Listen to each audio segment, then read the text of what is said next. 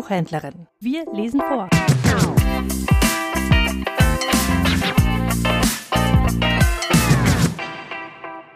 Adalbert Stifter Blick von St. Stephan in Wien.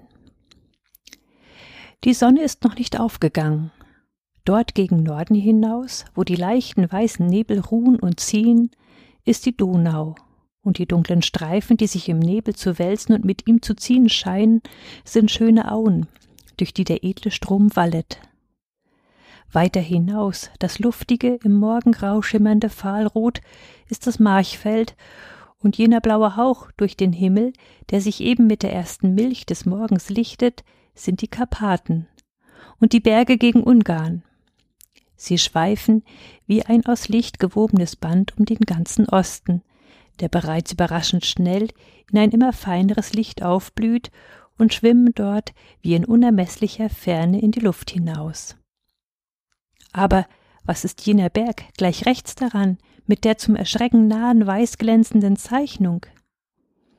Er steht eine Tagesreise weit von hier gegen Südwesten und ist der Schneeberg, das letzte jener Häupter, die mit manchen silberweißem Helm und Panzer bedeckt, in jenem Zuge stehen, der vom Lande Schweiz an durch das Tirol herausreicht und dann zwischen unserem Lande und der Steiermark laufend hier mit einem Male ein Ende nimmt.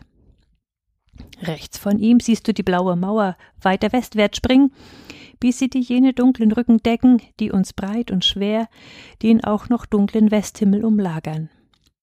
Wie sie auch jetzt mit dem wilden Schwarz um den sich hellenden Himmel liegen, so wirst du doch sehen, wenn über ihn die Sonne steht, wie sie anmütige Höhen sind, üppige Laubschöße, in denen die weißen Landhäuser herumgestreut sind, und die Dörfer und die Schlösser, in deren Schatten die tausend verschlungenen Wege laufen, so dass diese Höhen wie ein riesenhafter, heiter grüner Park um die große staubende Stadt herumlaufen, ihren West wie ein sanfter Bogen gürtend.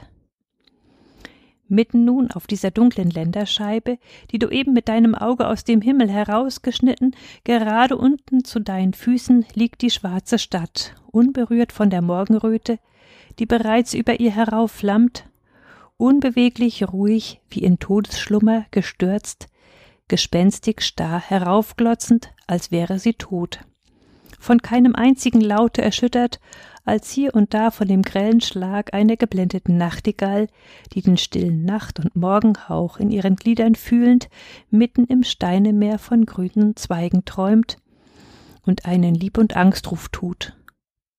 Doch horch, das erste Lebenszeichen des schlafenden Ungeheuers gibt sich eben kund. Hörst du das ferne Rasseln durch die Gasse, als ob Kriegsgeschütze im Galopp führen? Es sind die ersten Fähren, die beginnen dem ungeheuren Magen seine heutige Nahrung zuzuführen.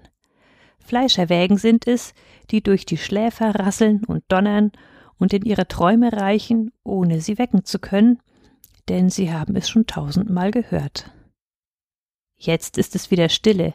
Feurige Langzungen ragen durch den Himmel und legen ein sanftes Purpurrot auf die grauen Steine um uns. Die Rippen dieses Turms, auf dem wir stehen. Siehst du, ein graues Schimmern läuft schon hie und da durch Teile der Stadt, die dir immer größer wird und ihre Glieder gleichsam wie im Morgenschlummer dehnend über Hügel und Täler hinausstreckt, und in dem Schimmer blitzen rote Funken auf, wie vortauchende Karfunkel es sind Fenster, an denen sich die Morgenröte fängt. Jetzt rasselt es wieder und an mehreren Stellen. Jetzt fängt sich's auch hier und dort in anderen verworrenen Tönen zu Regen an, und dort und da erbraust es sanft wie Atemzüge eines Erwachenden. Die Nebel sind von der Donau verschwunden, und sie wird sichtbar wie ein stiller goldener Bach. Einzelne Rauchsäulen heben sich bereits aus der Stadt, das Brausen schwillt Hui, ein Blitz fliegt an unserem Turm. Die Sonne ist herauf. Die unten aber haben sie noch nicht. Jetzt, ganz draußen, brennt plötzlich ein Teil der Stadt an. Wie es blitzt und von Zeile zu Zeile lodert. Jetzt brennt's auch dort, jetzt dort. Jetzt in der ganzen Stadt. Ihr Rauch vermehrt sich und wallt wie ein goldener trüber Brodem in die Morgenglut hinein. Ganze Gassen schimmern im Morgenglanze, ganze Fensterreihen belegen sich mit Gold, Turmkreuze und Kuppeln funkeln, von einzelnen Türmen fallen die sanften Klänge der Glocken zum Morgenave. In den Gassen regt sich's. Schwarze Punkte werden sichtbar und bewegen sich und schießen durcheinander. Sie werden immer mehr. Einzelne frische Schalle schlagen herauf, das Rollen, Rasseln und Prasseln wird immer dichter, das verworrene Tönen ergreift alle Stadtteile, als ob sich Gassen und Häuser durcheinander rührten, bis ein einziges, dichtes, dumpfes, fortgehendes Brausen unausgesetzt durch die ganze Stadt geht. Sie ist erwacht. Indes schwingt sich die Sonne siegend und lächelnd wie ein silbernreines Schild immer höher über das wirre Babel empor. Und nun, da der Tag alles ins Klare gebracht hat, lasse unsere Blicke durch dies schöne Schauspiel wandern, ehe der Wind sich hebt und der Staub seinen schmutzigen Schleier über ganze Teile der Stadt und jenen schönen Schmelz der Fernsicht legt. Der Teil gerade zu unseren Füßen ist die eigentliche Stadt. Wir sehen sie, wie eine Scheibe um unseren Turm herumliegen, ein Gewimmel und Geschiebe von Dächern, Giebeln, Schornstein, Türmen, ein Durcheinanderliegen von Prismen, Würfeln, Pyramiden, Parallelopeden, Kuppeln, als sei das alles in toller Kristallisation aneinander geschossen und starre nun da sofort. In der Tat, von dieser Höhe der Vogelperspektive angesehen, hat selbst für den Eingeborenen seine Stadt etwas Fremdes und Abenteuerliches, so dass er sich für den Augenblick nicht zu finden weiß. Wie eine ungeheure Wabe von Bienen liegt sie unten, durchbrochen und gegittert allenthalben. Und doch allenthalben zusammenhängt, nur die Gassen nach allen Richtungen sind wie hineingerissene Furchen und die Plätze wie ein Zurückweichen des Gedränges, wo man wieder Luft gewinnt.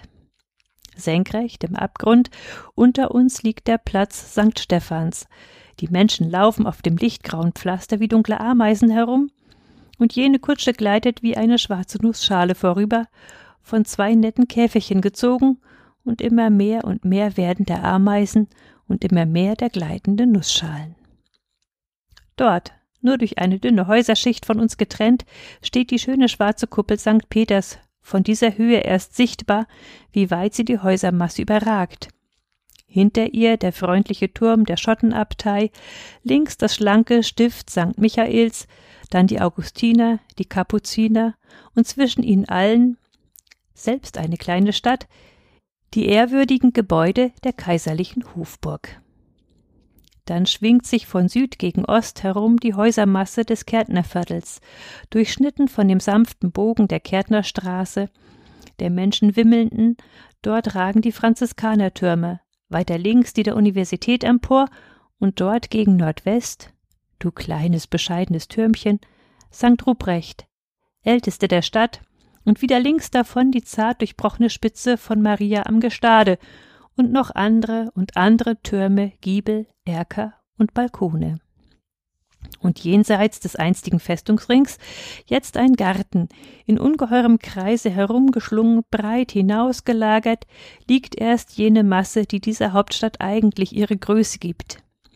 Die Masse der Vorstädte mit größtenteils sehr schönen Fronten stellen sie sich im Kreis gegen das Glacis auf, gleichsam in ihrem Heranschieben gegen die Stadt hier an einer unsichtbaren Grenze anhaltend und sich anstauend. Denn weiter dürfen sie gegen den luftigen, gesundheitsbringenden Garten des Rings nicht vordringen. Aber dafür machen sie sich draußen breit und fressen immer weiter und weiter den Raum hinweg, denn siehst du, obwohl sie dort gegen Südwest über einen Hügel steigen, dann sanft ins Tal sinken, dort breit auseinanderfließen bis ans Gestade des Donauarmes, ja denselben, denselben überschreiten, das jenseitige Inselgestade dicht überfüllend, dann wieder steigen und wieder sinken ans Ufer des Flusses Wien und dann schnell jenen ersten Hügel anklimmen, obwohl sie an manchen Stellen fast unübersehlich breit hinausgehen bis sie sich allmählich mit mehr und mehr Gärten mischen, die weißen Punkte der Häuser einzelne auseinander streuend und endlich an das grüne Gefilde stoßen, das wohl die Grenze der Stadt, nicht aber der Häuser ist. Denn weit und breit an dasselbe herumgestreut liegen die Landhäuser, winzige weiße Punkte, herüberleuchtend wie ferne Segel in einem duftigen grünblau dämmernden Meere.